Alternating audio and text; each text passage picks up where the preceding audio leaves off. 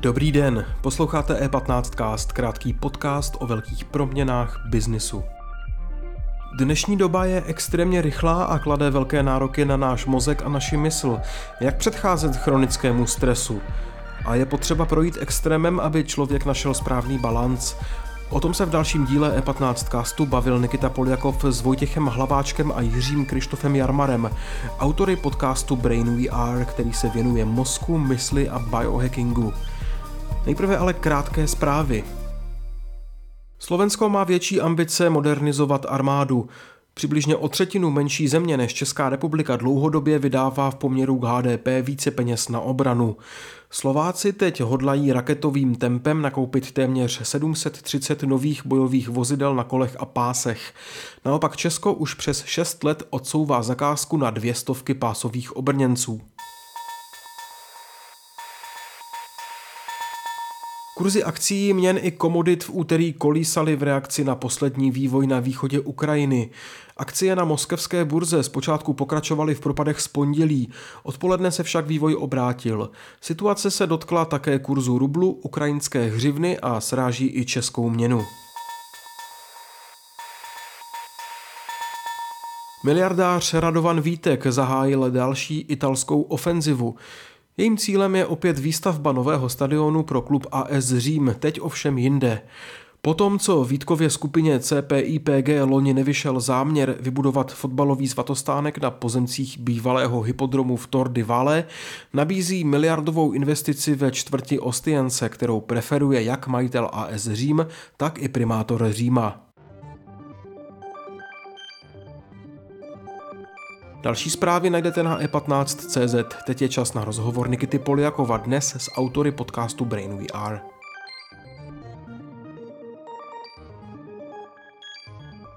A teď už tu vítám Vojtěcha Hlaváčka a Krištofa Jarmara, kluky, kteří mají za sebou podcast Brain VR, což je podcast, který by se měl věnovat mozku, mysli, biohackingu takovým civilizačním tématům, které řešíme v 21. století. Pánové, já vás zdravím.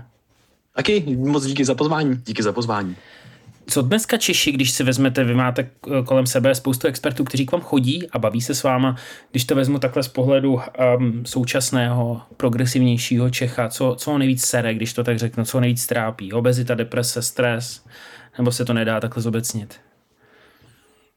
Tak ono obecně, jako když to zobecně do celého světa, tak tématem velkým je uh, stres a hlavně chronický stres a jeho následky. Dneska už víme, že to je spojeno s celou řadou nejenom civilizačních onemocnění, ale třeba i psychických potíží, poruch, uh, stre, uh, syndromu vyhoření a podobně. Takže stres je asi teď vedoucí faktor. Mm-hmm. Chodí k vám lidé, kteří se stresem a dlouhodobým chronickým stresem zabývají. Naši posluchači, čtenáři to v práci řeší také, um, řekněme, ty vypjatý situace, které se potom uh, promítají do našeho well-beingu, když to tak řeknu. Jak v dnešní zrychlené době nejvíc předcházet chronickému stresu? Uh, jako, jak my si myslíme, ten, ten, ten, to naše soustředění je právě na tu mysl a na ten mozek a na tu biologii. Protože, jak již víme, tak samozřejmě všechno, co vnímáme, tak prochází filtrem uh, našeho vnímání, naší mysle, našeho mozku. Takže uh, tou odpovědí je z části nějaký, nějaká zpomalenost, vůbec trošičku ten organismus celý a ten mozek a mysl trošičku zpomalit, aby prostě vlastně jako nehořel v vozovkách tak, tak rychle, aby hořel trošičku pomalej, protože ta dnešní doba je extrémně rychlá a pro nás je jako náročnější a náročnější se prostě třeba zastavit a jenom chvilku čumět do blba. A hodně mluvíme eh, o meditaci a dalších věcech, ale to občas zní eh, jako něco, co, že si musím jako nějak sednout a že nesmím na nic myslet a to mi nejde a to je divný a furt se mi tam hodí myšlenky a tak dále. Ale prostě snažíme se to zjednodušit a pracovat jenom s tím, hele, chvilku během dne si na pět minut, na deset minut, na dvě minuty jenom sedni a zkus se soustředit na jednu věc, která je buď před tebou, nebo která eh, je s tebou, jako je například uh, dech, který máme všichni, každý k dispozici úplně neustále. A tohle to se už ukazuje, že dokáže snižovat některé dopady, některé negativní dopady stresu a dokáže vlastně dlouhodobě měnit dokonce i fyzicky náš mozek tak, aby nereagoval na ty stresové situace tak negativním způsobem, jako reagoval doteď. Takže těch pět minut denně my si potom neseme už celý zbytek života. A to je pro nás extrémně zajímavý. Potom bychom se přesunuli třeba dál, to, co nás hodně zajímá, je nějaká třeba typ praktické filozofie, jako je třeba stoicismus, který má v dnešní době eh, stále vyšší popularitu. A to je přesně o tom, že si řekneme OK, co to znamená ta událost v tom vnějším světě, která mě stresuje? Můžu s ní nějak pracovat? Je to něco, co uh, něco, co můžu ovlivnit? Pokud ano, tak s tím něco budu dělat. Pokud ne, tak přece mě nemusí úplně až tak stresovat, pokud mi třeba nejde o život a tak dále. Samozřejmě jsou tam extrémy, ale mnoho těch našich stresových situací ve skutečnosti není o tom, že by nám šlo o život. Už to není tak, že by nás honila nějaká šelma jako dřív v minulosti v evoluci, ale je to spíš o, to, o tom, že nás něco čeká, my na to myslíme před, dopředu, nebo naopak splitujeme a ruminujeme nad tím, co se stalo v minulosti a skáčeme takhle do budoucnosti a do minulosti a vlastně ta, ta stresová odpověď už není tak efektivní, jako byla dřív. Mm-hmm, to znamená pět minut, když to zobecním, pět až deset minut meditace denně a už eh, jsem na tom mentálně z dlouhodobého hlediska líp. Je to jo, tak? Jo, přesně tak. Mm, dneska se řeší hodně extrémy, to znamená buď takový úplný přetah, přepínání, stresové situace, nebo naopak právě, vy jste mluvili o stoicismu, jako útěk, eh, snaha vlastně o totální uh, uh, disasociaci s tou společností. Je potřeba procházet těmi extrémy. Jak, co by poradili vaši respondenti na tohle téma? Je potřeba si projít extrémem, abych našel správný balans? Tak my si myslíme, že to o těch eh, extrémech eh, rozhodně není, že naopak je to o tom najít nějaký balans mezi tou prací například a tím osobním životem. No ale extrém nám mohou naopak jako pomoci. Můžou to být nějaké dočasné extrémy v kontrolovaném prostředí a v biologii se jim říká hormetické stresory. Když se člověk vystaví na minutu, na půl minuty chladu nebo eh, si zkusí nějaké jako hyperventilační dechové cvičení a podobné věci, nebo například pro spoustu lidí v zimních měsících je to sauna, tak tohle jsou všechno hormetické stresory, které mají zpětně tendenci posilovat ten náš organismus vůči jakémukoliv eh, budoucímu stresoru. Takže my si můžeme jednoduše, nejjednodušší krok, co můžeme udělat, je vybrat si svůj pozitivní stresor, svůj pozitivní extrém, kterému se budeme eh, konzistentně a pravidelně vystavovat. Může to být eh, jednou, dvakrát, třikrát týdně sauna, může to být chladová terapie, ledová sprcha, může to být nějaké hyperventilační cvičení, nebo například cvičení samotné, fyzická aktivita, tak ta se právě ukazuje, že to je jeden z těch nejefektivnějších nástrojů nejen na prevenci neurodegenerativních onemocnění, ale taky na zvýšení odolnosti vůči stresu. No a co nám všechny tyhle extrémy potom ve výsledku přinesou, je to, že naše tělo se bude daleko lépe a snáze vracet do toho balancu, kde mu je dobře a kde nepoškozuje samo sebe chronickým stresem. Mm-hmm. Vy jste mluvili eh, o těchto tématech je s, bud- s buddhistickým mnichem mimo jiné. Co by doporučil on? Vlastně člověk z toho druhého extrému. Člověk, který je zvyklý meditovat, dostávat se do nízkých frekvencí a podobně. Já si myslím, že ehm, jak si tak eh, pamatuju, tak si myslím, že to byla právě práce s tou myslí, ale myslím si, že to bylo taky o té konzistentní praxi. Že to bylo fakt skutečně o tom, nejenom o tom mluvit a znát všechny ty benefity a tak dále. My jsme si taky prošli fází, kdy uh, máme načteno spoustu věcí, spoustu věcí nastudováno, ale ta praxe občas prostě uh, jde trošku pozadu za, tou, za tím, co vlastně třeba jako tušíme nebo víme, že máme dělat. Takže skutečně je potom otázka na každém z nás, když víme, že tyhle ty věci mají velikou, velikou, opravdu už robustní evidenci ve vědě. Teď je otázka, na každém z nás, jestli si sedneme do, na těch 5-10 minut právě do té do meditace, jestli si sedneme třeba s deníkem a tuškou a budeme pracovat s tím, jak, eh, jak, jaké myšlenky se nám honí uh, denně v naší hlavě, jestli to jsou věci, které jsou pro nás užitečné nebo které už nám třeba tolik neslouží.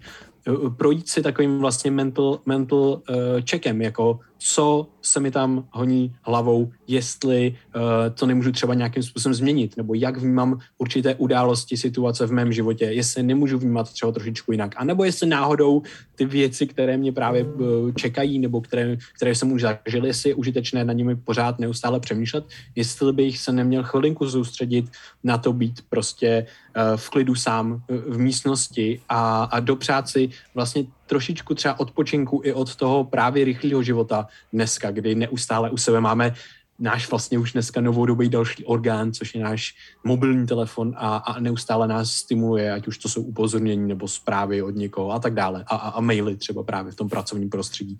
Takže se říct, ty věci, které skutečně víme, že už pomáhají, jako je třeba nějaký typ uh, i teďka jako digitální hygieny, uh, na chvilinku třeba uh, ten mobil dát ze svého vůbec jako dosahu, anebo právě uh, si sednout do té do meditace, nebo prostě jenom, uh, jenom sedět a soustředit se na nějakou věc, nemusíme tomu ani říkat vlastní meditace. A co kluci děláte vy? Ráno vstanete, dáte si studenou sprchu, bez mobilu předpokládám a, meditujete? Uh, uh, je, to, je, to, je to jak kdy, je, je to jak kdy, jsou různý období, třeba já jsem měl období uh, roku, dvou let, kdy jsem vůbec úplně jako zcela zpravidla nekoukal vůbec hodinu po budoucí na telefon. Teď to mám třeba už jinak a občas kouknu na telefon, občas ne. Snažím se pořád nezapínat žádný data, nic podobného. A taky jsem měl období, kdy jsem dával studený sprchy, teď to třeba zase, teď to třeba zase nedělám, ale určitě držím nějaký krátký půst třeba ráno, studenou sprchu si dám občas, občas si dám meditaci, občas zase nejsem na tom telefonu, ale už to není tak dogmatický a občas si tyhle ty věci zase naopak uh, dovolím. Takže snažím se vlastně to nějakým způsobem vyrovnat a třeba se snažím ráno i psát nějaké jako své myšlenky a další věci myslím, že je důležité říct do éteru právě to, že to není dogmatický, že jakmile člověk třeba jednou poruší to, že se podívá na telefon, tak se nestalo nic eh, hroznýho, ale je to zase o tom balancu, co děláte každý den, kolikrát tam nastřádáte třeba tu pozitivní aktivitu. Já osobně chodím hodně na procházky, nejenom kvůli tomu, že například to optimalizuje náš dopamin, což je molekula, která souvisí eh, s motivacím a dosahováním eh, cílů a taky mimo jiné odměnou, ale také má velký efekt na naše mentální zdraví, protože dneska náš sedavý způsob eh, života a obecně život ve městech, tak nám té přírody a pohybu tolik nedopřává.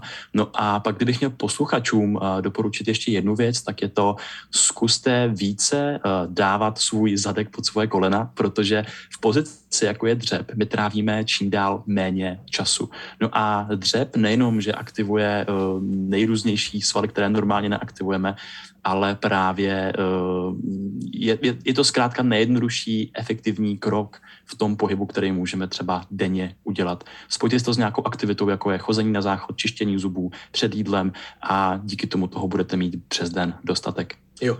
Já bych ještě zmínil dvě důležité věci po ránu a uh, ty jsou vlastně ne až tak intuitivní, ale mohou nám zlepšit spánek. A je to právě fyzická aktivita, která v tom mým ránu vlastně jako nechybí vůbec nikdy. Myslím si, že to je jedna z nejlepších věcí, co ráno můžeme udělat. Ne nějaká super intenzivní, jako je třeba posilovna, taky se dá, ale není to třeba úplně optimální, ale určitě nějaký zvýšení tepové frekvence a to se ukazuje, že právě zlepšuje kvalitu spánku následující noc. Může se to spojit přesně třeba s tou procházkou, jak říkal Krištof, a můžeme si, pokud nemůžeme být ven, nemáme na to čas, aspoň doma třeba otevřít okno, ideálně teda výjít ven a být pod nějakým, pod jako vlastně přírodním světlem. I když je třeba pod mrakem, tak se ukazuje, že to světlo venku je daleko intenzivnější než vevnitř za okny a světlo ráno, když dopadá na naší sítnici, tak to zase připravuje a nastavuje naše cirkediální hodiny, naše biologické hodiny a na základě toho se nám bude zase v noci lépe usínat a budeme mít kvalitnější spánek. Takže to ráno si myslím, že je vlastně extrémně důležitý a dát si těch pět minut, že otevřu okno uh, a koukám prostě ven nebo něco takového. Nebo přitom, i když něco dělám, ideálně vít na pět, deset minut ven. I když je pod mrakem, tak je to pořád větší intenzita a to si myslím, že je jeden z nejlepších hacků, který můžeme udělat. Pánové, díky moc za váš čas, přejeme si eh, lepší rána, určitě více dřepů. Já vám eh, přeju krásný den, děkuju. Moc díky, krásný den. Tak děkujeme, krásný den vám i vašim posluchačům. Díky za pozornost. E15cast najdete každé všední ráno ve všech podcastových aplikacích a na webu e15.cz.